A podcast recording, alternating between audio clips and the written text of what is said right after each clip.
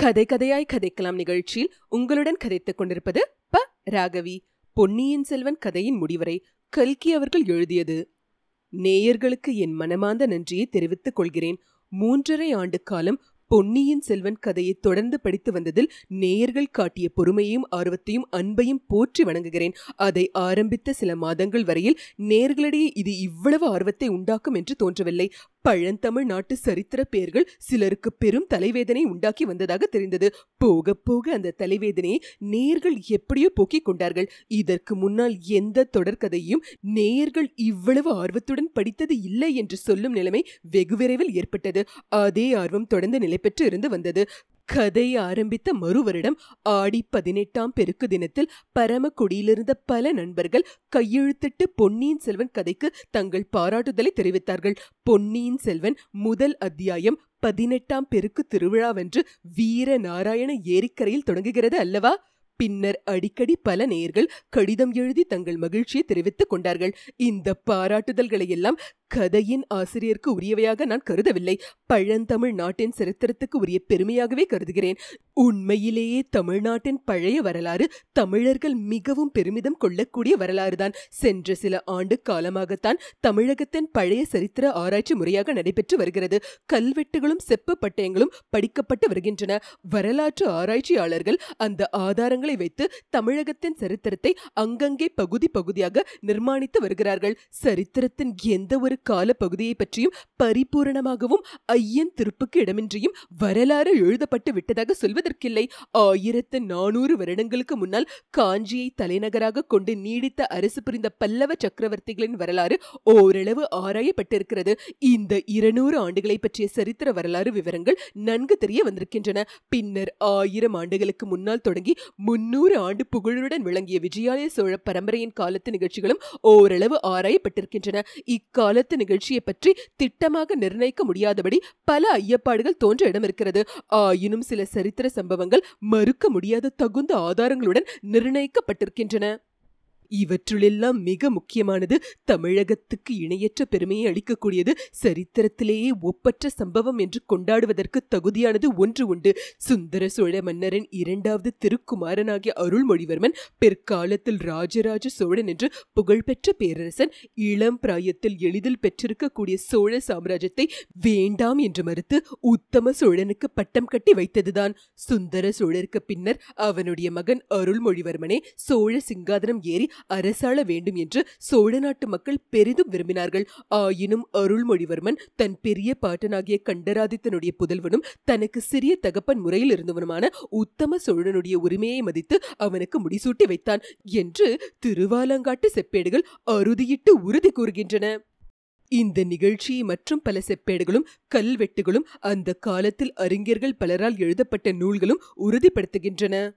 அருள்மொழிவர்மன் திருமுடி சுட்டிக் கொள்ள வேண்டும் என்று ராஜ்யத்தின் மக்கள் விரும்பினார்கள். உற்றார் உறவினர் விரும்பினார்கள். அக்காலத்தில் மிக்க வலிமை பெற்றிருந்த சோழ பெரும்படையின் வீரர்கள் அனைவரும் விரும்பினார்கள்.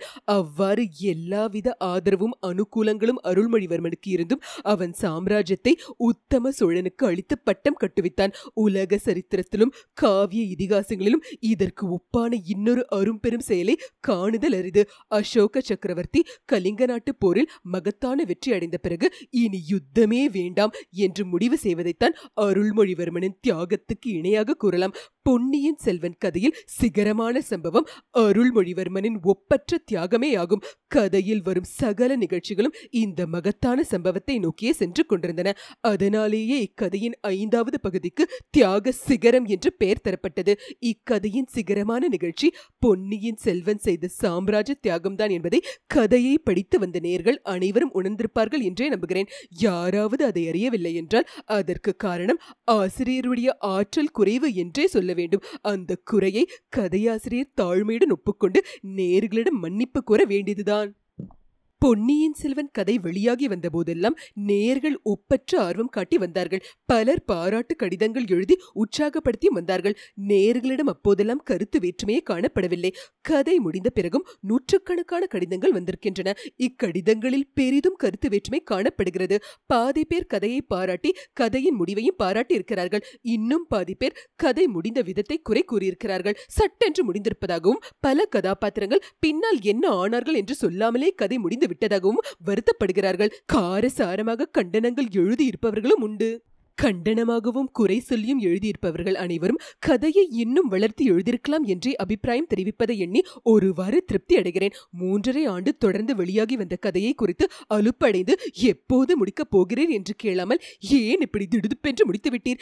ஏன் மேலும் வளர்த்து எழுதியிருக்க கூடாது? என்று நேர்கள் கேட்பது ஒருவாறு மகிழ்ச்சி அடைவதற்குரிய நிலைமைதான். ஆயினும் நேர்களில் ஒரு பெரும் பகுதியினரை திருப்தி செய்ய முடியாமற் போனது பற்றி வருந்துகிறேன். பொன்னியின் செல்வன் கதையை இப்போது முடித்திருப்பது போல் முடித்ததற்கு இரண்டு காரணங்கள் உண்டு. முன்னமே குறிப்பிட்டது போல் கதையில் சிகரமான நிகழ்ச்சி பொன்னியின் செல்வன் தன் கையில் கிடைத்த மகா சாம்ராஜ்யத்தை தியாகம் செய்து இன்னொருவருக்கு முடிசூட்டியதே ஆகும். ஆகையால் அந்த பெரும் நிகழ்ச்சிக்கு பிறகு கதையை வளர்த்து கொண்டு போவது ஆங்கிலத்தில் சொல்லப்படுவது போல் கிளைமேக்ஸுக்கு பிறகு ஆன்டி கிளைமேக்ஸுக்கு போவதாக முடியும். நேர்கள் பலர் இப்போது சீக்கிரம் முடிந்துவிட்டதற்காக குறை சொன்னாலும் இந்த கதையை மேலும் வளர்த்தால் விரைவில் அதே நேர்கள் வேறு விதமாக குறைப்பட நேரிடும். எப்போது முடிக்கப் போகிறீர் என்று ஆசிரியரை நேர்கள் கேட்கும் நிலைமை விரைவில் வந்துவிடும். பொதுவாக நாவல்கள் எழுதுவதற்கும் முக்கியமாக சரித்திர நாவல்கள் எழுதுவதற்கும் சட்டத்திட்டங்கள் ஏற்பட்டிருக்கவில்லை. அப்படி ஏற்பட்டு இருந்தால் அவற்றை நான் படித்ததில்லை. ஆசிரியர்கள் ஒவ்வொருவரும் தமக்குரிய முறையை வகுத்துக் கொண்டு எழுதுகிறார்கள். ஆயினும் முழுவதும் கற்பனையாக எழுதப்படும் சமூக வாழ்க்கை நவீனங்களுக்கும் சரித்திர சம்பவங்களை அடிப்படையாக கொண்டு எழுதும் நவீனங்களுக்கும் ஒரு வேற்றுமை அவசியம் இருந்து வருகிறது.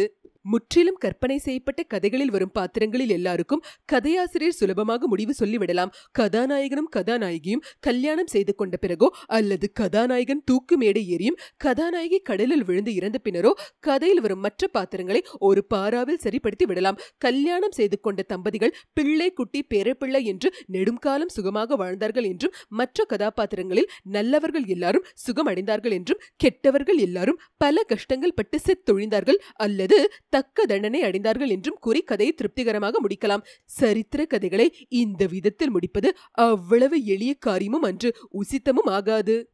சரித்திர கதைகளில் வரும் பாத்திரங்களில் இறந்து போனவர்களைத் தவிர எல்லாரும் பிற்காலத்தில் பற்பல காரியங்களில் ஈடுபட்டவர்கள் வெற்றியோ தோல்வியோ சுகமோ துக்கமோ அடைவார்கள். அவற்றை குறித்து முன்னதாகவே சொல்லிவிடுவது முறையாகுமா? அல்லது ஆதாரங்களுடன் கூடிய விவரங்கள் இல்லாமல் முடிவான நிகழ்ச்சியை பற்றி மட்டும் சொல்லுவதுதான் உசித்தமாகுமா? கதையை எந்த காலத்தில் முடிக்கிறோமோ அந்த காலத்தில் பாத்திரங்கள் இருந்த நிலைமையிலேயே விட்டு விடுவதுதான் முறையே என்று கருதினேன். ஆனால் இது பல நேர்களுக்கு திருப்தி அளிக்கவில்லை என்பதை காண்கிறேன். ஓரளவேனும் அவர்களை திருப்தி செய்விக்க வேண்டியது அவசியம் என்று உணர்கிறேன். பல நேர்கள் அறிந்து கொள்ள விரும்பும் விவரங்களை கேள்விகளின் ரூபத்தில் இதோ கோவைப்படுத்தி வைத்திருக்கிறேன். வந்தியத்தேவர் இளவரசி குந்தவை பிராட்டியை மணந்தாரா? கோட்டை தளபதி சின்ன பழுவேட்டரர் என்ன ஆனார்? வீர வைஷ்ணவனான ஆழ்வார்க்கடியான் என்ன செய்தான்? பொன்னியின் செல்வரன் பிரயாணம் என்ன ஆயிற்று? பழைய மதுராந்தகரும் சின்ன பழுவேட்டரரின் மகளும் என்ன ஆனார்கள்? நந்தினியினால் முடிசூட்டப்பட்ட இளம் பாண்டியனை பற்றிய விவரம் என்ன? நந்தினியின் கதி என்ன? வானத்தின் விஷயமாக குடந்தை சோதரர் கூறியவை பழித்தனவா ஆபத்துவதிகள் என்ன செய்தார்கள்? மேற்கூறிய கேள்விகள் பலவற்றுக்கு பதில்களை தமிழ்நாட்டு சரித்திரம் படித்தவர்கள் தாங்களே அறிந்து கொள்வார்கள். ஆயினும் அனைவருக்கும் திருப்தி அளிக்கும் பொருட்டு மேற்கண்ட கேள்விகள் எல்லாவற்றிற்கும் பதில் தந்து விடுகிறேன். முதல் கேள்வியின் பதில் மேலும் பல இடையூறுகளை தாண்டிய பிறகு குந்தவையும் வந்தியத்தேவனும் மனம் செய்து கொள்கிறார்கள். இருவரும் சோழ சாம்ராஜ்யத்தில் மிக மதிக்கப்படுகிறார்கள். தஞ்சை பெரிய கோவிலில் உள்ள கல்வெட்டு ஒன்றில் ராஜராஜ தேவரன் திருத்தமக்கையார் வல்லவரையன் வந்தியத்தேவரன் மகாதேவியார் ஆழ்வார் பராந்தகர் குந்தவை தேவியார் என்று பொறிக்கப்பட்டு விளங்குகிறது. இரண்டாம் கேள்விக்கான பதில் இரும்பு மனிதராகிய சின்ன பழுவேட்டரர் உயிர் பிழைத்து பல கஷ்டங்களை அனுபவித்த பிறகு ஊருக்கு திரும்பி வருகிறார். சோழ சாம்ராஜ்யத்துக்கு பல அரிய சேவைகளை புரிகிறார். மூன்றாம் கேள்விக்கான பதில் வீர வைஷ்ணவன் ஆழ்வார்க்கடியான் தனது ஒற்றரையும் சேவையை மேலும் நடத்தி கொண்டிருக்கிறான். நந்தினியும் பாண்டிய நாட்டு ஆபத்துவதிகளும் செய்யும் சதி திட்டங்களை அறிந்து வந்து சொல்கிறான். நான்காவது கேள்விக்கான பதில் பொன்னியின் செல்வர் வந்தியத்தேவருடன் பெரிய கடற்படை தயாரித்துக் கொண்டு கடற்கொள்ளைக்காரர்களை அடக்கி சோழ சாம்ராஜ்யத்தை கடல்களுக்கு அப்பால் உள்ள நாடுகளில் நிலைநாட்டுகிறார். உத்தம சோழருக்கு பட்டம் கட்டிய பதினைந்து ஆண்டுகளுக்கு பிறகு அவர் இறந்ததும் பொன்னியின் செல்வர் சிங்காதனம் ஏறுகிறார். ராஜராஜ சோழன் என்ற பட்டத்துடன் நீண்ட காலம் சோழ சாம்ராஜ்யத்தை ஆளுகிறார். ஐந்தாவது கேள்விக்கான பதில் பழைய மதுராந்தகன் ஆபத்வதிகளின் தூண்டுதலினால் ஈழ மன்னன் சேர மன்னன் உதவி கொண்டும் பாண்டிய நாட்டை கவர்ந்து முடிசூட்டிக் கொள்ள முயல்கிறான். அவனுடைய முயற்சி பெரிதும் பலம் பெறுகிறது. ராஜராஜ சோழர் பட்டத்துக்கு வந்த பிறகு அமரபுஜங்கன் நெடுஞ்செழியனை போரில் வெல்கிறார். அவன் வீர சொர்க்கம் ஏதுகிறான்? ஆறாவது கேள்விக்கான பதில் திருப்புரம்பியம் காட்டில் முடிசூட்டப்பட்ட இளம் பாண்டியனும் பாண்டிய ராஜ்யத்துக்கு உரிமை கொண்டாடுகிறான். அவன் போர்க்களத்திலிருந்து தப்பி சென்று மறுபடியும் நாட்டை பெற சதி செய்கிறான். இவன் பிற்காலத்தில் ராஜேந்திர சோழனால் போரில் முறியடிக்கப்படுகிறான். ஏழாவது கேள்விக்கான பதில் நந்தினி அமரபுஜங்கன் இறந்த பிறகும் தானும் உயிர் துறக்கிறாள். அதற்கு முன்னால் அவளை ராஜராஜ சோழர் சந்திக்கிறார். அவரிடம் தன் பிறப்பை குறித்த உண்மையையும் கரிகாலனின் மரணத்தை பற்றிய உண்மையும் கூறிவிட்டு இறக்கிறாள். எட்டாவது கேள்விக்கான பதில் குழந்தை சோதிடரின் கூற்றுகள் வானத்தின் விஷயத்தில் பலிக்கின்றன. சோதிட சாஸ்திரம் பார்த்து சொன்னாரா? ஓகத்தினால் சொன்னாரா? நாம் அறிவோம். வானத்திற்கு பிறக்கும் குழந்தையான ராஜேந்திரன் கங்கையும் கடாரமும் கொண்ட சோழன் என்று பிற்காலத்தில் சரித்திரத்தில் புகழ் பெறுகிறான். ஆனால் வானத்தி தன் சபதத்தை நிறைவேற்றிவிட்டு உயிர் துறக்கிறாள். ராஜராஜனுடன் சோழ சிங்காதனம் ஏறுகிறவள் உலகமா தேவி என்னும் திருநாமம் கொண்ட இன்னொரு ராணியாவாள் ஒன்பதாம் கேள்விக்கான பதில் ஆபத்துபதிகள் பாண்டிய ராஜ்யத்தை ஸ்தாபிக்கும் முயற்சிகளில் மேலும் ஈடுபட்டு வருகிறார்கள். நந்தினி உயிரோடு இருந்த வரையில் ஆதித்த கரிகாலனுடைய அகால மரண ரகசியம் பற்றி விசாரிக்கப்படவில்லை. அதில் நந்தினியின் பேரும் வரும் என்ற காரணத்தினால்தான் நந்தினியின் மரணத்துக்கு பிறகு ராஜராஜ சோழன் ரவிதாசன் முதலிய ஆபத்துபதிகளை கைப்பற்றி தண்டனை விதித்து அவர்களுடைய சொத்துக்களை பறிமுதல் செய்யும் கட்டளை பிறப்பிக்கின்றான். நேயர்கள் அவ்வளவாக கவலைப்படாது. இன்னும் சில கதாபாத்திரங்களை பற்றிய விவரங்களும் கூறிவிடுகிறேன். சுந்தர சோழர் காஞ்சி பொன் மாளிகையில் மூன்று ஆண்டு காலம் வசித்துவிட்டு அங்கே உயிர் துறந்து பொன் மாளிகை துஞ்சிய தேவர் என்று பெயர் பெறுகிறார். அவருடைய அருமை மனைவி வானமாதேவி மலையமானுடைய மகள் அவருடன் உடன்கட்டை ஏறி சொர்க்கம் அடைகிறாள். பார்த்திபேந்திரன் குந்தவை தன்னை நிராகரித்துவிட்ட கோபத்தினால் காஞ்சியில் சுதந்திர பல்லவ ராஜ்யத்தை நிலைநிறுத்த பார்க்கிறான். அதில் தோல்வியடைந்து சந்ததி இல்லாமல் மாண்டு போகிறான். கந்தன்மாறன் பாலாற்றின் வடமேற்கில் புதிய மாளிகை கட்டிக்கொண்டு சோழ சாம்ராஜ்யத்துக்கு தொண்டு செய்து வாழ்கிறான். அவனுக்கு பின்னால் சம்புவரேர் குலம் மிக பிரசித்தி அடைகிறது. நேர்களை திருப்திப்படுத்துவதற்காகவே மேல்கண்டவற்றை எழுதினேன். உண்மையில் இவையெல்லாம் இன்னும் ஒரு பெரிய சரித்திர கதைக்கு ஆதாரமாக கூடிய முக்கிய நிகழ்ச்சிகளாகும். உத்தம சோழருக்கு பின்னால் சிங்காதனம் ஏறிய ராஜராஜன் ராஜேந்திரன் ராஜாதிராஜன் வீரராஜேந்திரன் குலோத்துங்க சோழன் முதலிய சோழ பேரரசர்களின் காலத்தில் மகோன்னத நிகழ்ச்சிகள் பொன்னியின் செல்வன் கதையைப் போல் பல சரித்திர கதைகள் புனைவதற்கு ஆதாரமாக கூடியவை. இந்த கதையின் ஆசிரியரை காட்டிலும் அறிவிலும் ஆற்றலிலும் ஆராய்ச்சியிலும் மிக்கவர்கள் வருங்காலத்தில் சோழ சரித்திரத்தை அடிப்படையாக கொண்ட பல மகோன்னதமான நவீனங்களை எழுதி தமிழகத்துக்கு மேலும் மேலும் தொண்டு செய்வார்கள் என நம்புகிறேன்.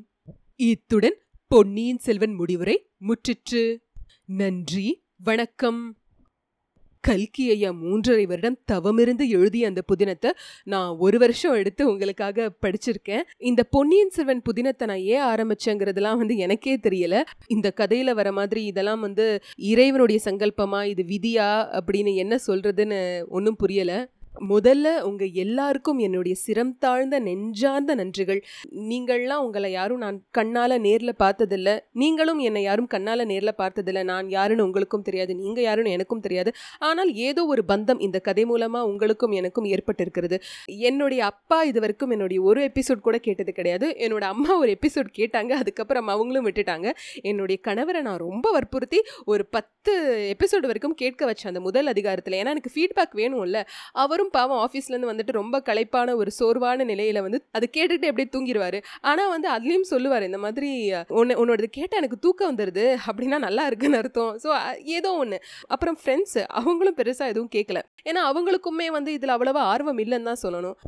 முதல் முப்பது அதிகாரம் வரைக்குமே வந்து எனக்கு ஒன்றுமே புரியல. நம்ம இது கரெக்டாக தான் செய்கிறோமா என்னென்னு. சில நேரங்களில் எனக்கு வந்து அந்த மன சஞ்சலம் வந்துருச்சு. இதை நம்ம விட்டுறலாமா? ஆனால் ஒரு விஷயம் என்னென்னா இதை நான் ஆரம்பித்ததை எனக்காக தான் ஆரம்பித்தேன் எனக்கு இருக்கிற அந்த தமிழ் ஆர்வத்தை நான் வந்து எனக்கு எந்த அளவுக்கு நான் டிட்டர்மெண்டாக இருக்கேன் எனக்கு எந்த அளவுக்கு அந்த நெஞ்சு உறுதி இருக்குது அப்படிங்கிறத வந்து நானே என்னை சுய பரீட்சை செஞ்சுக்கிறதுக்காக தான் இதை ஆரம்பித்தேன் இருப்பினும் இதை யாராவது கேட்டு இது எப்படி இருக்குன்னு சொல்ல மாட்டாங்களாங்கிற அந்த ஆர்வம் வந்து எனக்கு ரொம்ப இருந்தது. அப்போ நான் என்ன நினச்சிப்பேன்னா சரி நம்ம நம்மளத வந்து கான்ஸ்டண்ட்டாக ஒரு இருபது பேர் தினமும் கேட்டால் அதுவே பெரிய விஷயம் அப்படின்லாம் நான் நினச்ச காலங்கள்லாம் உண்டு. அப்போ தான் முதன் முதல்ல வந்து நான் நாற்பதாவது அதிகாரமும் முப்பதாவது அதிகாரமும் ஞாபகம் இல்லை. அந்த முதல் பாகத்தில் இருக்கும்போது எனக்கு தெரியாத ஒருவர் முதன் முதல்ல எனக்கு வந்து ஒரு பெரிய மெசேஜ் வந்து அமிச்சார். இந்த மாதிரி ரொம்ப நல்லா இருக்குது நான் ஒரு நாள்லேயே வந்து முப்பது அதிகாரம் கேட்டு முடித்து விட்டேன். எப்போ அடுத்து போடுவீங்க? அப்படின்னு கேட்டு அமைச்சர். அப்போ தான் வந்து ஆஹா பரவாயில்ல. நம்ம நல்லா தான் பண்ணுறோம் அப்படிங்கிற அந்த ஒரு கான்ஃபிடென்ஸ் ஒரு நம்பிக்கை வந்து எனக்கு அப்போ தான் வந்துச்சு. உங்கள் எல்லார்கிட்டேயும் நான் முக்கியமாக ஒரு விஷயத்தை இப்போ நான் பகிர்ந்துக்கணும்னு ஆசைப்பட்றேன். இதை வந்து நான் சொல்வதன் மூலமாக என்னுடைய பெருமையை ரொம்ப அதிகமாக ஆக்கிக்கிறேன் அப்படிலாம் எதுவுமே கிடையாது. இதில் நான் வெட்கப்படுற விஷயமும் இருக்குது இதை நான் சொல்வதனால் எனக்கு அது வெட்கம் தான் என்னென்னா வந்து பொன்னியின் செல்வன் புதினத்தை நான் இது வரைக்கும் என் வாழ்க்கையில் படித்ததே கிடையாது. இந்த ஒரு வருட காலத்தில் உங்கள் எல்லாருக்கும் ஒவ்வொரு நாள் அந்த கதையை சொல்கிறேன்ல அந்த ஒவ்வொரு அதிகாரத்தை அன்றைக்கி தான் நானே வந்து புதிதாக படித்திருக்கிறேன். அந்த கடைசி அத்தியாயத்தை நான் நேற்றுக்கு வந்து ஒளிப்பதிவு ஏற்றினால அன்றைய தினம் தான் நானே அந்த கடைசி அத்தியாயத்தை படித்தேன் இது வந்து வெட்கப்பட வேண்டிய ஒரு விஷயம் தான் எனக்கு முப்பத்தி ரெண்டு வயசு ஆகுது இன்ன வரைக்கும் அந்த கதையை நான் படித்ததில் இப்போ எனக்கு மெசேஜ் அனுப்புகிற குழந்தைங்களாம் பதினாலு வயசு பதினஞ்சு வயசு குழந்தைங்களாம் எனக்கு மெசேஜ் அனுப்புகிறாங்க அந்த புதினத்தை நான் படிச்சுட்டேன். ஏற்கனவே மறுபடியும் உங்களுடைய பாட்காஸ்ட்டில் கேட்குறேன் அப்படின்னு. என்னன்னா வந்து எனக்கு புத்தகங்கள் படிக்கிற பழக்கம் இல்லை. ஒரு வெட்கமான ஒரு விஷயம் தான் ஆனால் நான் பகிரங்கமாக சொல்கிறேன். ஆனால் நிறைய கதைகள் கேட்கும் பழக்கம் இருக்குது இப்போ நீங்கள்லாம் இப்படி என்னுடைய ஆடியோ புக்கு கேட்குறீங்க? அது மாதிரி நான் வந்து நிறைய கதைகள் வந்து என்னுடைய காலேஜ் டைமில் இருந்து முக்கியமாக நான் இன்ஃபோசிஸ் வேலைக்கு போன அந்த காலகட்டங்களில் நிறைய உபன்யாச கதைகள் நிறைய கேட்பேன். ராமாயணம் மகாபாரதம் போன்ற இதிகாச புராண கதைகள்லாம் நிறைய சொற்பொழிவாளர்கள் நிறைய உபன்யாசகர்கள் சொல்வதெல்லாம் வந்து நான் கேட்டுக்கிட்டே இருப்பேன். அவங்கள்லாம் சொல்கிற அந்த கதையெல்லாம் உள்வாங்கி தான் என்னால் இந்த மாதிரி ஓரளவுக்கேனும் வந்து என்னுடைய திறமையை வந்து என்னால் காட்ட முடியுதுங்கிற அந்த ஒரு விஷயம் வந்து அவங்களுக்கு தான் அந்த நன்றியை சொல்லணும். நான் வளர்ந்தது படித்தது எல்லாமே சென்னை தான். ஆனால் என்னுடைய சொந்த ஊர் பார்த்தீங்கன்னா கரூர் கிட்ட வந்து ஒரு கிராமம். அம்மாவோட ஊர் வந்து கரூருக்கு அந்த பக்கம் காவேரி கரையோரமாக இருக்கிற ஒரு கிராமம். அப்பாவோட ஊர் வந்து கரூருக்கு இந்த பக்கம் அமராவதி கரையோரமாக இருக்கிற ஒரு கிராமம். நாங்கள் சின்ன வயசில் இருந்தபோதே வந்து இந்த விடுமுறை நாட்கள்லாம் வந்து நாங்கள் சென்னையில் கழித்ததே கிடையாது. எங்கள் அப்பா வந்து அமுச்சு விட்ருவார் கிராமத்துக்கு. எந்த ஒரு விடுமுறையாக இருந்தாலும் அந்த quarterly leave half yearly annual எல்லாத்துக்குமே வந்து நான் அங்கே அங்கே தான் கழிச்சிருக்கோம். என் கூட பயிலும் மற்ற பிள்ளைகள்லாம் என்ன பண்ணுவாங்கன்னா வந்து அந்த விடுமுறை காலங்களில் வந்து செஸ் கிளாஸ்க்கு போகிறேன் மியூசிக் கிளாஸ் போகிறேன் டான்ஸ் கிளாஸ் போகிறேன் ஸ்கேட்டிங் கிளாஸ் போகிறேன் அப்படின்னு சொல்லிட்டு அப்படி கழிப்பாங்க. அந்த மாதிரி எந்த கிளாஸுக்குமே எங்கள் வீட்டில் வந்து எங்களை சேர்த்ததே கிடையாது. அந்த கிராமத்துக்கு போகும்போது அது வந்து ஒரு வேறு மாதிரி இருக்குங்க. இந்த இந்த நகரப்புறங்கள்லாம் வந்து அந்த கான்க்ரீட் காடு மாதிரி வந்து சின்ன வீட்டுக்குள்ளே வாழ்ந்துட்டு அதில் ஒரு சின்ன பாத்ரூம்லலாம் வந்து குளித்து அந்த பழக்கம் வந்து அங்கே போனால் ஆற்றுலேயே குளிக்கிறது. அப்போல்லாம் வந்து ஆறுகளில் நல்லா தண்ணி ஓடும். இப்போல்லாம் சொல்கிறதுக்கே இல்லை. இப்போல்லாம் அந்த ஊர்களில் ஆற்றுல சொற்பமாக தான் தண்ணி ஓடுது. எங்கள் ஊருக்கெல்லாம் போனால் அது ஒரு தனி சந்தோஷம் தாங்க விளையாட்டெல்லாம் பார்த்தீங்கன்னா ரொம்ப அற்புதமாக இருக்கும். அச்சாங்கல் விளையாட்டுன்னு ஒன்று இருக்கும். அது முக்கால்வாசி பெண்கள் தான் விளையாடுவோம். நாங்கள்லாம் ஒன்றா உட்காந்து அது வந்து செம கான்சன்ட்ரேஷன் என்ஹான்சிங் கேம் அந்த அச்சாங்கல் விளையாட்டு அப்படிங்கிறது. அப்புறம் வந்து அந்த நொங்கை சாப்பிட்டுட்டு என்ன பண்ணுவாங்கன்னா எங்கள் தாத்தா வந்து நொங்க சாப்பிட்டு அதை வந்து பாதியாக கட் பண்ணிவிட்டு நடுவில் ஒரு குச்சியை வச்சு அது ஒரு வண்டி மாதிரி வச்சு கொடுத்துருவாரு. நொங்கு சாப்பிட்டு உடனே வந்து வண்டி ஓட்டுவோம். அப்புறம் நம்ம எல்லாருக்கும் தெரிஞ்சது அந்த கப் ஐஸ் பால் ஐஸ் அதெல்லாம் வந்து அந்த சைக்கிள் எடுத்துகிட்டு வருவாங்க. அப்புறம் நிறைய நிறைய விஷயங்கள். அதெல்லாம் வந்து ரொம்ப நெகிழ்ச்சியாக இருக்குது ஊருக்கு போனாவே வந்து என்னுடைய பாஷையை மாறிடும் இப்படி இழுத்து இழுத்து பேசுகிறது எங்கள் அம்மாச்சி தாத்தாலாம் பேசுகிற அதெல்லாம் கேட்டு இழுத்து இழுத்து பேசுவேன். அப்புறம் சென்னைக்கு அப்படியே லீவெலாம் முடிச்சுட்டு சென்னைக்கு வந்தால் ஊர் அதுவும் அதுவும் கரூர்லாம் வந்து அங்கே ரொம்ப வெயில் சுடுற ஒரு இடம். அதுவும் ஆனுவல் லீவ்லாம் சித்திரை மாதம் வெயிலாம் கொளுத்திரும். அப்படியே ஒரு ரெண்டு டோன் கலர் கம்மியாகி தான் இங்கே வருவேன். இங்கே வந்துட்டேன்னா வந்து எனக்கு ஒரே ஜெட்லாக் ஆன மாதிரி ஒரு ஃபீலிங் இருக்கும். எங்கடா வந்திருக்கோம்? இது ஒன்றுமே புரியாது. சென்னைக்கு வந்தோன்னா எல்லாமே வேறு மாதிரி வித்தியாசமாக இருக்கும். ஸ்கூலுக்கு போக சுத்தமாக பிடிக்கவே பிடிக்காது. எங்கள் ஸ்கூல் பார்த்திங்கன்னா அது வந்து ஒரு சிபிஎஸ்சி ஸ்கூல். அது வந்து ஒரு மத்திய அரசாங்க பாடத்திட்டத்துக்கு கீழே வர ஒரு பள்ளிக்கூடம். சென்னை கோபாலபுரமில் இருக்குது அது வந்து ரொம்ப ஒரு ஒரு பெரிய பிரபலமான பள்ளிக்கூடம் தான். அந்த பள்ளிக்கூடத்தில் வந்து பார்த்திங்கன்னா முக்கால்வாசி பேர் எல்லாமே வந்து வடநாட்டை சேர்ந்தவர்கள் தான் படிப்பாங்க. அது ஒரு ஆரிய சமாஜ் பேஸ் பண்ண ஒரு பஞ்சாபி அசோசியேஷன் அங்கே பார்த்தீங்கன்னா என் பக்கத்தில் உட்காந்துருக்கிற பொண்ணு வந்து ஹிந்தியில் பேசுகிற பொண்ணு. நாம் இப்போ தான் ஊர்லேருந்து வந்திருப்போம். பாஷையே மாறி இருக்கு. எல்லாம் இழுத்து இழுத்து பேசுவோம். ஸோ அவங்கக்கிட்ட இங்கிலீஷில் தான் பேசணும். கடுப்பாக இருக்கும். யாருடா இவங்க? எங்கடா வந்திருக்கோம்? அப்படின்னு. அப்புறம் ஒரு ரெண்டு நாள் கழித்து தான் எல்லாம் செட்டில் ஆகும். ஓ சரி சரி. நம்ம ஸ்கூலுக்கு வந்திருக்கோம். பாடத்தில் கான்சன்ட்ரேட் பண்ணணும். எனக்கு முக்கியமாக சின்ன வயசில் துருவங்களுக்கு அப்பாற்பட்ட வேறு வேறு விஷயங்களை நான் பார்த்து பயின்று அனுபவபூர்வமாக கற்றுக்கொள்ளக்கூடிய அந்த சந்தர்ப்பம் எனக்கு வாய்க்கப்பட்டது. அதாவது சென்னையில் ஒரு வாழ்க்கை என்னுடைய பள்ளிக்கூடம் அதற்கும் விட வித்தியாசமாக இருக்கும். சென்னையிலாவது நம்மலாம் தமிழை பேசுவோம். என்னுடைய பள்ளிக்கூடத்தில் நான் கட்டாயமாக ஆங்கிலத்தில் தான் பேசக்கூடிய ஒரு நிர்பந்தம். ஏன்னா இருக்கிற முக்கால்வாசி பேர் வந்து தமிழ் தெரியாதவங்களாச்சே. அப்புறம் பார்த்தீங்கன்னா எங்களோட ஊர் வாழ்க்கை கிராமப்புற வாழ்க்கை அப்படின்னு நிறைய விஷயங்களை வந்து வாழ்க்கையை சுற்றி சுழன்று இருந்ததுனால என்னால் வந்து ஒரு ஒரு கலைநயத்தோடய என்னால் எல்லாத்தையும் பார்த்து ரசிக்க முடிஞ்சுது. குறிப்பாக வந்து நான் இளைய சமுதாயத்தினருக்கும் பெற்றோருக்கும் வந்து ஒரு செய்தி சொல்ல விழுகிறேன். அதை நான் சொல்ல போகிற விஷயத்த ஆண்டாண்டு காலமாக எத்தனையோ பேர் சொல்லியிருப்பார்கள். நானும் சொல்லக்கூடிய கடமை எனக்கும் இருக்கிறது. அதனால் நான் சொல்கிறேன் கேட்க விரும்புவோர் கேளுங்கள்.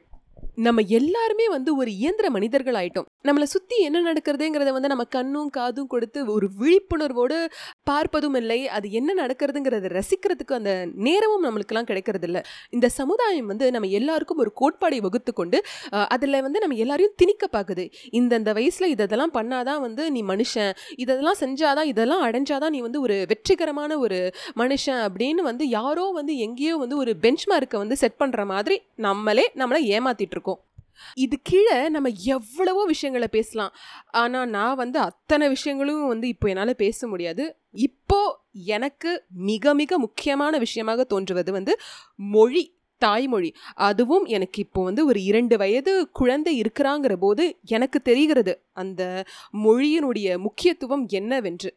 ஒரு குழந்தை பிறக்கும் பொழுது முதன் முதல் அந்த குழந்தையின் நாவிலிருந்து வரும் அந்த ஒற்றை சொல் என்னன்னா இங்கா. இங்கு அப்படின்னா அதுக்கு பசிக்குதுன்னு அர்த்தம். அந்த என் குழந்தெல்லாம் பிறந்து அந்த ரெ- ரெண்டாவது நாள் மூணாவது நாள் இங்கா இங்கான்னு கத்தும். அப்படின்னா அதுக்கு பசிக்கிறது அதற்கு பால் கொடுக்க வேண்டும் என்று அர்த்தம். இந்த இங்காங்கிற அந்த எழுத்து இருக்குல்ல அது எதுலங்க இருக்கு? இங்கிலீஷில் இங்கா அப்படின்னா ஐஎன்ஜிஏன்னு எழுதணும். நமது தாய்மொழியில் இங்கு அப்படிங்கிற ஒரு எழுத்து இருக்கா இல்லையா?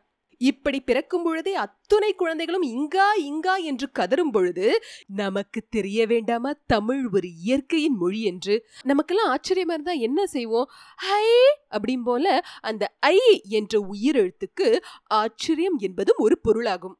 மனிதனின் இயற்கையான உணர்ச்சிகளைக் கொண்டு எழுத்துகளுக்கு வடிவம் கொடுத்த தமிழ் மொழி எத்தகைய சால சிறந்த மொழியாகும்? தமிழ் மொழியின் இன்றியமையாத சிறப்பு என்று எதை நான் கூறுவேன் என்றால் இலக்கணத்திலிருந்து இலக்கியம் இல்லை. இலக்கியத்திலிருந்து தான் இலக்கணம். அதாவது மனிதன் இயற்கையாகவே தான் பேசிய மொழியை ஆண்டாண்டு காலமாக அவர்கள் வளர்த்து கொண்டு வந்து இலக்கியங்கள் பல எழுதி இறுதியாகத்தான் இலக்கணத்திற்கு செல்கிறார்கள். அதாவது மொழியிலிருந்து தான் கிராமர் அப்படிங்கிற ஒரு விஷயம் ஒரு மொழிக்கு எவ்வளவு பெரிய ஒரு சிறப்புடைமையாக அமைகிறது. இந்த மொழி எந்த மொழியிலிருந்தும் திருடப்படவில்லை என்பதற்கு இது மிக சிறந்த உதாரணம். உங்களுக்கு வந்து இது இன்னும் அஹ், மாதிரி என்னால் எப்படி சொல்ல முடியும் என்றால் தமிழ் மொழியில வந்து எப்படி நம்ம எழுதுறோமோ அதே மாதிரி தான் நாம் படிக்கிறோம். ஏன்னா மொழி வந்ததற்கு பின்னர் தான் ரூல்ஸு கிராமர் எல்லாமே வருது. ஆனா இதுவே ஆங்கிலத்தை எடுத்துக்கோங்க முக்காவாசி நேரம் என்ன ஆகும்னா அதில் எப்படி எழுதியிருக்கோ அதை நம்ம அப்படியே படிக்க முடியாது. ஏன்னா இதோட உச்சரிப்பு ப்ரனன்சியேஷன் வந்து லத்தினில் இருக்கும் கிரீக்க மொழியில் இருக்கு அப்படிலாம் வந்து சொல்லுவாங்க. ஏன்னா ஆங்கிலம் வந்து பல மொழிகளிலிருந்து எடுக்கப்பட்ட சொற்களை கொண்டு உருவாக்கப்பட்ட ஒரு மொழி. அந்த மொழி சமீப காலத்தில் மிக மிக அண்மை காலத்தில் தோன்றிய ஒரு மொழி. உதாரணத்துக்கு பஃபே என்கின்ற வார்த்தை ஆங்கிலத்தில் இருக்கின்றது.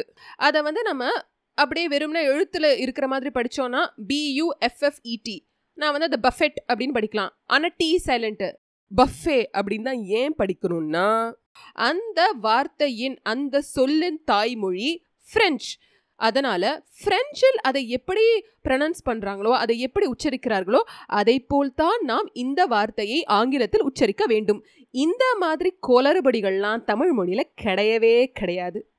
ஒரு மொழியை தாழ்த்தி இன்னொரு மொழியை உயர்வாக கூறுகின்றேன் என்று என் மீது கோபித்துக் கொள்ள வேண்டாம் என்று தயவு கூர்ந்து வேண்டிக் கொள்கிறேன். எல்லாருமே ஆங்கில பித்துல எல்லாருமே ஆங்கில மோகத்துல தெரிஞ்சிட்டு இருக்கும்போது இந்த மாதிரி என்னுடைய தாய்மொழியின் பெருமையை நான் எடுத்து சொல்ல வேண்டிய ஒரு அவல நிலை ஏற்பட்டதை நினைத்து எனக்கும் வருத்தமாகத்தான் இருக்கிறது. நம்முடைய தாய்மொழியிலே அந்த சொல்லும் அந்த எழுத்தும் இருக்கும் பொழுது எதற்காக என் குழந்தைக்கு இரண்டு வயது ஆகும்போது நான் A for apple B for ball என்று சொல்லிக் கொடுக்க வேண்டும்? ஏன்னா மூன்று வயசில் என் குழந்தைய நான் ஸ்கூலில் சேர்க்கும் போது அங்கே ஒரு இன்டர்வியூன்னு ஒரு ப்ராசஸ் இப்போலாம் வைக்கிறாங்களே எல்கேஜி பசங்களுக்குலாம் அப்போ வந்து A for apple B for ball தான் சொல்ல சொல்லுவாங்களே தவிர உயிரெழுத்து என்ன உயிர்மை எழுத்து என்னன்னு சொல்ல சொல்லுவாங்களான்னு எனக்கு தெரியலை. அப்படி ஏதாவது ஒரு பள்ளிக்கூடம் இருந்துச்சுன்னா அதுக்கு வந்து கோடி கும்பிடு. இப்படியெல்லாம் நீங்கள் வியாக்கானம் பேசுறதுக்கு உங்கள் குழந்தைய தமிழ் மீடியம் ஸ்கூலில் சேர்த்துட்டு போக வேண்டியதானே? அப்படின்னு நீங்கள்லாம் கேட்க வருவீங்க. அந்த கேவலமான சமுதாய கோட்பாடில் சிக்கிக்கொண்டு தவிக்கும் நபர்களில் நானும் ஒருத்தி. என்னுடைய குழந்தைக்கு நான் முதன் முதலில் உயிரெழுத்துக்களையும் உயிர்மை எழுத்துக்களையும் தான் வந்து கற்பிக்க தொடங்கினேன். ஒரு நல்ல ஒரு அற்புதமான விஷயத்தை வந்து நான் கவனித்தேன். அதாவது அவளுக்கு வந்து ஊலாம் ரொம்ப சரளமாக வந்துருச்சு. கக்கா கிக்கி குக்கு இதெல்லாமே வந்து மழலையில் வந்து ரொம்ப சுலபமாக வர மாதிரி இருந்துச்சு. இந்த ஏபிசிடி தான் வந்து தத்தக்கா புத்தக்கான்னு வந்து இது அப்படியே குளறிட்டு வளர்ற மாதிரி இருந்துச்சு. மனுஷனுக்கு வந்து மனிதன் அப்படின்னு பேர் சூட்டினதுக்கு காரணமே வந்து மனிதாபிமானம் அப்படிங்கிற ஒரு மிக உன்னதமான குணம் வந்து மனிதனுக்கு தான் வந்து மிக அத்தீத்தமாக இருப்பதாக வந்து சொல்கிறார்கள். ஆனால் நம்மலாம் என்ன பண்ணிட்டோம் அந்த மனிதாபிமானத்தெல்லாம் தூக்கிட்டோம். நம்மளுடைய மெயின் ட்ரேட் நம்மளுடைய முக்கியமான குணாதிசயமாக நாம் எதை வெளிப்படுத்துகிறோம் தெரியுமா? சுயநலம். சரிங்க சுயநலமாக இருக்கலாம். சுயநலமாக இருக்கிறதுனால என்ன தப்பு? ஒருத்தனை அடிச்சு கொன்று அவங்ககிட்ட இருந்து ஏதாவது அபகரிக்கிறதான் தப்பு. சுயநலமாக இருக்கிறதுல என்ன தப்பு? சரிங்க தப்பு எதுவும் கிடையாதுங்க. நானும் தாங்க சுயநலவாதி எல்லாருமே தாங்க சுயநலவாதி. ஆனால் சுயநலத்திலையும் ஒரு பொதுநலம் இருக்கணும்னு நம்ம முன்னோர்கள் சொல்லிட்டு போயிருக்காங்கல்ல. அது என்னன்னு அப்பப்போ நம்ம கொஞ்சம் சிந்திச்சா கொஞ்சம் நம்ம சந்ததிகள் வந்து தழைப்பதற்கு அது வந்து வழிவகுக்கும்னு நான் நினைக்கிறேன். அதாவது தாய் சார்ந்த விஷயங்கள் எதிலுமே சுயநலம் பார்க்கக்கூடாதுங்க. தாய்மொழி தாய் நாடு தாய் அப்படின்னு அந்த தாயை சார்ந்த விஷயங்களில் வந்து சுயநலம் பார்க்கவே கூடாது. இந்த இளைய சமுதாயத்தினரும் இந்த பெற்றோர்களும் வந்து என்ன பண்ணுறாங்கன்னா ஆங்கிலத்தை கற்றுக்கிட்டா தான் வந்து அவங்களுக்கு வந்து ஒரு லாபம். அதன் மூலமாக தான் நம்ம வந்து அவங்களுக்கு வேலை வாய்ப்பு மற்ற எல்லா இடங்களிலும் ஒரு அங்கீகாரம் கிடைக்கும் அப்படின்னு ஒரு மாய போர்வையை அவங்களே அவங்க போத்திக்கிட்டு தங்களுடைய தாய்மொழியை வந்து ஓரங்கட்டுறாங்க. அது முக்கியமாக பண்ணுறது தமிழ் சமுதாயம் தான். அதை வந்து என்னால் கண்டிப்பாக சொல்ல முடியும். ஏன்னா நான் வந்து நிறைய இடங்களில் நான் வந்து வேலை புரிஞ்சிருக்கேன். நான் வந்து இன்ஃபோசிஸ் மைசூர் ட்ரைனிங்கில் வந்து ஒரு ஆறு மாதம் இருக்கும்போது என் நான் இருந்த அந்த வகுப்பறையில் வந்து முக்காவாசி பேர் எல்லாமே வந்து வடநாட்டுக்காரங்க தான். அவங்க வந்து தங்களுக்குள்ளே அவங்க பேசிக்கொள்ளும் போது ஆங்கில சொல் ஒன்றுமே யூஸ் பண்ண மாட்டாங்க நம்ம என்ன சொல்லுவோம்? அந்த ஃபேனை ஆஃப் பண்ணு அப்படிம்போம். யாராவது அந்த காத்தாடி அணைச்சிடுன்னு சொல்லுவோமா? சொல்ல மாட்டோம். அவங்க அப்படிதான் சொல்லுவாங்க. என் பக்கத்தில் இருக்கிற அந்த பெண்ணை பார்த்து அவருடைய தோழர் என்ன சொல்லனா பங்கா பந்துக்கரோ அப்படிங்கிறாரு. அவங்களோட அந்த மொழி பற்றியும் அவங்களுடைய மொழி புலமையும் நினச்சி எனக்கு அவங்க மேலே மதிப்பு இன்னும் கூடிச்சு. ரொம்ப ஆச்சரியமாகவும் மகிழ்ச்சியாகவும் இருந்துச்சு. நாம் பேசுகிற நாலு வார்த்தையில் கண்டிப்பாக ரெண்டு வார்த்தை வந்து ஆங்கில சொல் கலந்ததாக தான் இருக்கும். இது வந்து ரொம்ப ரொம்ப ஒரு வெட்கப்பட வேண்டிய ஒரு விஷயம். நான் உட்பட எனக்கும் அப்படித்தான் வரும். இன்னும் சில பேர்லாம் இருக்காங்க. ரொம்ப வருந்தக்கூடிய ஒரு விஷயம். பன்னெண்டாம் கிளாஸ் வரைக்கும் தமிழ் தான் படிச்சிருப்பாங்க. இப்போல்லாம் வாட்ஸ்அப்பில் ஏதாவது மெசேஜ் தமிழை வந்துச்சுன்னு வச்சுக்கோங்களேன். நிறைய பேர் படிக்க மாட்டாங்க. என்னன்னு கேட்டால் ஐயோ தமிழில் இருக்குது தமிழில் மறந்து போச்சு. அப்படிம்பாங்க. தாய்மொழி தமிழ் தானையா உனக்கு? அதுவும் பெற்றோர்கள்லாம் வந்து அவங்களுடைய பிள்ளைகளை வந்து அழகழகா மணி மணியாக ஆங்கிலத்தில் பேச வச்சு அப்படியே ரசிக்கிற அந்த ரசனை இருக்கே. எந்நேரத்துலையும் ஆங்கிலத்தில் தான். வீட்லேயும் சரி வெளியிலும் சரி. அம்மா அப்பாலாம் எப்பயோ ஒழிஞ்சு போச்சு. நான் என்னுடைய காலத்திலே ஒழிஞ்சு போச்சு. மம்மி டேடி கல்ச்சர்லாம் எப்பயோ வந்துருச்சு. அது வேறு விஷயம். ஒரே ஒரு மொழியை மட்டும் கற்றுக்கிட்டு அந்த மொழியில் நான் சிங்கம் புலி அப்படின்னு சொல்லிட்டு நீங்களாம் தெரிஞ்சிங்கன்னா யாமறிந்த மொழிகளிலேயே தமிழ் மொழி போல் இனிதாவது எங்கும் காணும் என்று மகாகவி சுப்பிரமணிய பாரதி அன்று சொன்னானே அதுவல்லவோ பெருமை. அவனுக்கு தெரிந்த பதினாலு பதினேழு மொழிகளில் அவனுடைய தாய்மொழியாகிய தமிழையல்லவா அவன் தராசில் உயர்த்தி காட்டுகிறான். இதை வந்து நான் ஒரு பெருமைக்காக சொல்லலை ஒரு விழிப்புணர்வுக்காக சொல்கிறேன் எனக்கு வந்து ஆங்கிலம் நல்லாவே வருங்க. ஆங்கிலம் நன்றாக கற்றுக்கொள்ள வேண்டும் என்பதற்காக நான் எந்த ஒரு காலத்திலும் எந்த ஒரு சூழ்நிலையிலும் என் தாய்மொழியை நான் விட்டு கொடுத்ததே கிடையாதுங்க. ஏன் பதினொன்றாம் கிளாஸ் பன்னெண்டாம் கிளாஸில் கூட என்னுடைய என்னுடைய தலைமை ஆசிரியை வந்து என்னை தமிழுக்கு பதிலாக வேறு ஏதாவது ஈஸியான ஒரு பிறமொழியே எடுத்துக்க சொன்னாங்க. ஏன்னா ஃபஸ்ட்டு குரூப்மா ஈஸியாக இருக்கும். நான் அதெல்லாம் வந்து எனக்கு பெரிய விஷயமாவே தெரியலங்க. அந்த வயசுலேயே கூட. சின்ன வயசுலேருந்து பேசிட்டு இருக்கேன். என்னுடைய தாய்மொழி மார்க்குக்காக நான் அதை விட்டு கொடுத்துட முடியுமா? முக்கியமான ஒரு விஷயத்துக்கு இப்போ நான் வரேங்க. யுனைடெட் நேஷன்ஸ் ஆர்கனைசேஷன் அதாவது ஐநா சபையின் கீழ் வரும் ஒரு கிளை அமைப்பாக அமையக்கூடிய யுனெஸ்கோ அதாவது United Nations Educational Scientific and Cultural Organisation இவங்க வந்து என்டேஞ்சர்ட் லாங்குவேஜஸ் அபாயகரமான மொழிகள் அப்படின்னு சில மொழிகள்லாம் அவங்க வந்து குறிப்பிட்டிருக்காங்க. அந்த மொழிகள் ஏன் அந்த அபாயகரமான கட்டத்துக்கு போயிருக்கு அப்படின்னு சில குறிப்புகளையும் அவங்க வந்து வெளியிட்டிருக்காங்க. அந்த குறிப்புகளை நான் குறிப்பாக படித்தபோது அது முக்கியமாக இன்றைய காலகட்டத்தில் உள்ள நம் தமிழ் சமுதாயத்துக்கு மிகவும் பொருந்தக்கூடியதாக இருக்கிறது. அதாவது இதே நிலை நம் தமிழ் சமுதாயத்தில் தொடர்ந்து கொண்டே இருந்தால் நம்மளுடைய தமிழ் மொழியும் கல் தோன்றா மண் தோன்றா தோன்றிய மூத்த குடியான தமிழ்குடியும் இந்த பட்டியலுக்குள்ள வரத்துக்கு நிறைய வாய்ப்பு இருக்கு. பிரபலமான மொழியியல் ஆய்வாளரான மைக்கேல் இ. கிரவுஸ் என்ன சொல்லியிருக்கிறாருன்னா ஒரு மொழியை சேஃப் அதாவது பாதுகாப்பாக இருக்கிறது என்று எப்பொழுது கூறலாம் என்றால் அந்த மொழியை தாய்மொழியாக கொண்ட குழந்தைகள் அந்த மொழியை இன்னும் அடுத்த நூறு ஆண்டுகளுக்கு பேசுவார்கள் என்றால் அது சேஃப் அதாவது பாதுகாப்பாக இருக்கின்றது என்பதற்கு அறிகுறி.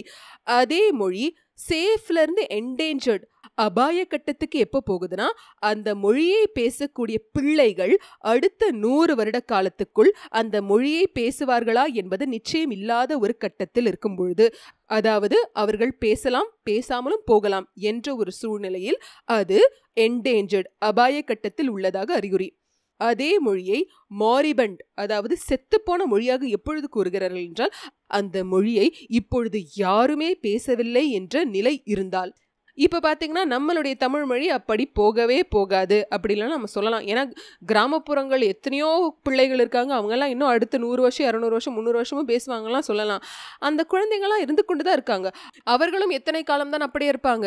கிராமப்புறம்லாம் நகர்ப்புறமாகும். நாங்களுமே வந்து அடுத்த கட்டத்துக்கு போனோம்னா ஆங்கிலத்தை கற்றுக்கிட்டா மட்டும்தான் போக முடியும் அப்படிங்கிற ஒரு மாய போர்வையில் எல்லாரும் போத்திட்டு அலையிற மாதிரி அவங்களும் அந்த போர்வை எடுத்து போத்திக்கிட்டாங்கன்னு வச்சுக்கோங்க. என்ன ஆகும்? ஐயா அத்தா அப்பா அம்மா என்று தந்தையையும் தாயையும் அழித்து கொண்டிருந்த தமிழ் சமூகம் மம்மி டேடி என்று ரொம்பவும் பெருமிதமாக அழைத்து கொண்டு தங்களை தாங்களே உயர்த்தி கொண்டது போல் ஒரு போலி பெருமிதத்தோடு திரிவார்கள்.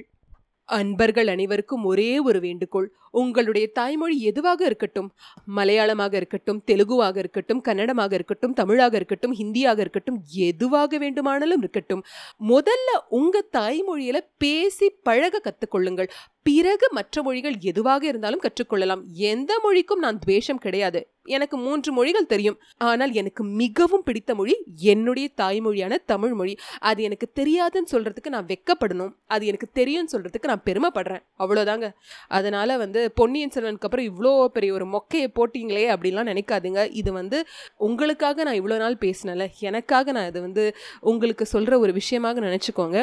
பொன்னியின் செல்வனுக்கு அப்புறம் என்ன அப்படின்னா வந்து சில சிறுகதைகள்லாம் வாசிக்கலாம்னு இருக்கேன். இந்த பாட்காஸ்ட் சேனல் இதற்கப்புறம் இனிமேல் உபயோகப்படுத்தப்பட மாட்டாது நான் புதிதாக வேறு ஒரு பாட்காஸ்ட் சேனல் ஆரம்பித்து அதில் தான் வந்து பதிவேற்றம் பண்ண போகிறேன் இந்த பாட்காஸ்ட் சேனலில் இதுக்கப்புறம் என்ன வரும் அப்படின்னா முதல் அத்தியாயம் முழுக்க வந்து என்னுடைய கைபேசியில் தான் நான் வந்து ஒளிப்பதிவு செஞ்சுருப்பேன். ஒலி வந்து சீராக இருக்காது. அதை நிறைய பேர் வந்து என்கிட்ட சொல்லியிருக்காங்க. அதையும் மீறி நீங்களாம் கேட்டதுக்கு வந்து க கண்டிப்பாக கோடான கோடி நன்றிகள். அதற்கு நான் மறுபடியும் வந்து ஒலியின் தன்மையை சீரமைத்து சில அத்தியாயங்கள் மறுபடியும் ரீ ரெக்கார்டிங் செய்யப்பட்டு எல்லாவற்றையும் சேர்த்து ஒன்றாக மறுபடியும் முதல் பாகம் திரும்பவும் வந்து நாங்கள் வந்து அதை அப்லோட் பண்ணலான்னு இருக்கோம். அதற்கு பிறகு லாவண்யா அவர்களுடைய பாடல்கள் எல்லாம் ஒரு தொகுப்பாக போட்டு அதையும் வந்து நாங்கள் ஒளிப்பதிவேற்றம் செய்யலாம்னு இருக்கோம். பொன்னியின் செல்வனுக்கு அப்புறம் அதே சாயலில் இருக்கிற சில புதினங்கள்லாம் வந்து வாசிங்க அப்படின்னு நேர்கள் நிறைய பேர் கேட்குறீங்க அதற்கு ஒரு பெரிய தடையாக இருக்கிறது வந்து அந்த காப்புரிமை அப்படிங்கிற ஒரு விஷயம் தாங்க நந்திபுர நாயகியாக இருக்கட்டும் கடல் புறாவாக இருக்கட்டும் இவை எல்லாமே வந்து காப்புரிமை செய்யப்பட்ட நூல்கள். அதெல்லாமே வந்து நம்ம அப்படியே வாசிச்சிட முடியாது. அந்த எழுத்தாளர்கள் கிட்ட வந்து நம்ம உரிமை வாங்கணும். அது வந்து ஒரு பெரிய நீண்ட ஒரு ப்ராசஸ் இப்போதைக்கு நாட்டுடைமை ஆக்கப்பட்ட சில நூல்கள் சில சிறுகதைகள் வந்து வாசிக்கலாம்னு இருக்கேன். அது எல்லாமே வந்து புதிதாக தொடங்கப்படும் அந்த சேனலில் தான் வந்து வாசிக்கப்படும். அந்த சேனலுடைய பேர் எல்லாமே வந்து இன்னும் சில காலங்களில் வந்து உங்களுக்கு வந்து நாங்கள் தெரிவிப்போம். அது வரைக்கும் உங்கள் எல்லோருக்கும் மீண்டும் மீண்டும் கோடான கொடி நன்றிகளுடன் விடைபெற்றுக் கொள்வது ப. ராகவி.